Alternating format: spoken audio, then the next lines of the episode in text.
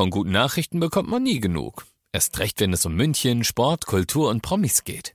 Lesen Sie selbst gute Nachrichten. Heute in der Abendzeitung und auf abendzeitung.de. Abendzeitung. Die ist gut.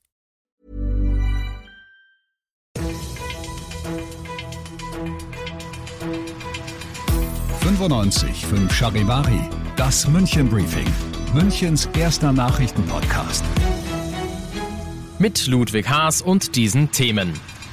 Antisemitischer Vorfall im Rahmen der European Championships und Wutradler in Trudering unterwegs. Herzlich willkommen zu einer neuen Ausgabe. Dieser Nachrichtenpodcast informiert dich täglich über alles, was du aus München wissen musst.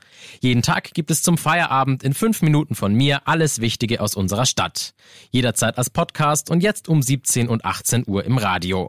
Ich glaube, viel geschmackloser geht es kaum. Die European Championships können ja bisher eigentlich als voller Erfolg verbucht werden. Die Zuschauerzahlen sind hoch und auch insgesamt bringen die Wettkämpfe ja fast schon einen leichten Hauch von Olympia in unsere Stadt. Aber es gibt leider auch unschöne Nachrichten im Rahmen der Championships. Es gab am gestrigen Dienstagabend einen antisemitischen Vorfall. Charivari-Reporterin Ute Elsner, was genau ist denn da passiert? Ja, gestern Abend war ein 19-jähriger Security-Mitarbeiter mit Kollegen in der Nähe des Denkmals an das Olympia-Attentat 1972. Und dort traf er auf eine Delegation von israelischen Sportlerinnen und Sportlern, die an den Wettkämpfen teilnehmen. Der arabischstämmige Mann zeigte der israelischen Delegation, die das Mahnmal gerade besuchen wollte, den Hitlergruß. Wie ist es denn dann nach dem Vorfall weitergegangen?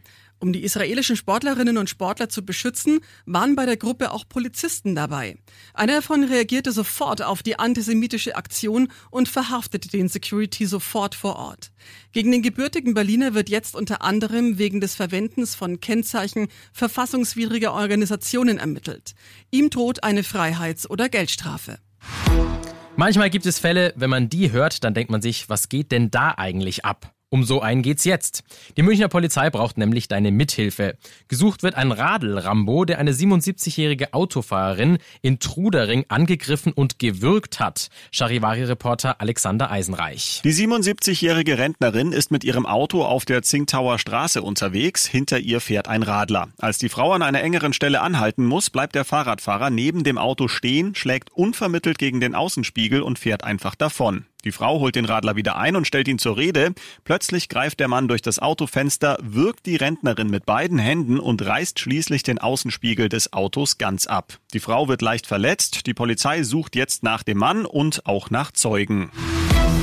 Du bist mittendrin im München Briefing, Münchens erstem Nachrichtenpodcast. Und nachdem wir ja gerade schon über München gesprochen haben, werfen wir jetzt noch einen Blick auf das Wichtigste aus Deutschland und der Welt.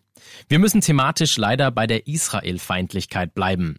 Der Holocaust-Vergleich von Palästinenserpräsident Mahmoud Abbas hat für große Empörung gesorgt. Auf einer Pressekonferenz mit Kanzler Scholz hatte dieser ja israelisches Verhalten gegenüber Palästina mit dem Holocaust verglichen. Scholz wurde dann dafür kritisiert, nicht sofort widersprochen zu haben. Abbas selbst rudert jetzt zurück. Nach Angaben der palästinensischen Nachrichtenagentur WAFA hat er bekräftigt, dass der Holocaust das abscheulichste Verbrechen der Geschichte sei. Aus Tel Aviv Charivari-Korrespondentin Mareike Enghusen. 50 Holocausts an den Palästinensern hatte Mahmoud Abbas Israel vorgeworfen, während er mit Kanzler Olaf Scholz in Berlin eine Pressekonferenz gab. Sowohl Vertreter der deutschen als auch der israelischen Regierung hatten Abbas danach scharf kritisiert. Israels Ministerpräsident Yair Lapid nannte die Äußerung eine moralische Schande und eine ungeheuerliche Lüge. Schon vor einigen Jahren hatte Abbas fragwürdige Ansichten zum Holocaust geäußert und sich nach heftiger internationaler Kritik später dafür entschuldigt. Der Verfassungsschutz rechnet in den kommenden Monaten verstärkt mit russischer Propaganda und Spionage. Es könnten gezielt Falschinformationen verbreitet werden, etwa zur Gasknappheit und höheren Preisen. Das teilte das Bundesamt für Verfassungsschutz mit. Aus Berlin Charivari-Korrespondent Thomas Thonfeld. Leere Supermarktregale und kalte Heizungen. Mit solchen Szenarien werde versucht, Ängste zu schüren, warnt der Verfassungsschutz. Die russische Propaganda werde vor allem Extremisten hierzulande stärker ins Visier nehmen. Denn gerade die könnten versuchen, die Folgen des russischen Angriffskrieges wie Preissteigerungen und drohenden Gasmangel für ihre Zwecke zu nutzen. Deshalb legt auch der Verfassungsschutz jetzt einen besonderen Fokus auf Extremisten aus allen Lagern. Anzeichen für flächendeckende staatsfeindliche Proteste oder Massenkrawalle gibt es aktuell aber nicht. Zum Schluss noch eine durchaus alarmierende Nachricht vom Starnberger See. Der führt nämlich aktuell so wenig Wasser wie seit drei Jahren nicht mehr. Deswegen mussten jetzt auch zwei Stege, genauer gesagt in Bernried und Possenhofen, vorübergehend gesperrt werden. An diesen Stellen ist das Wasser nämlich derzeit tatsächlich so gering, dass die Schiffe beim Anliegen auf Grund auflaufen könnten. Ich finde, das sollte uns zu denken geben. Nichtsdestotrotz, ich bin Ludwig Haas und ich wünsche dir noch einen wunderschönen Feierabend. Ciao. 95.5 Charivari, das München Briefing, Münchens erster Nachrichtenpodcast. Die Themen des Tages aus München gibt es jeden Tag neu in diesem Podcast um 17 und 18 Uhr im Radio und überall da, wo es Podcasts gibt, sowie auf charivari.de.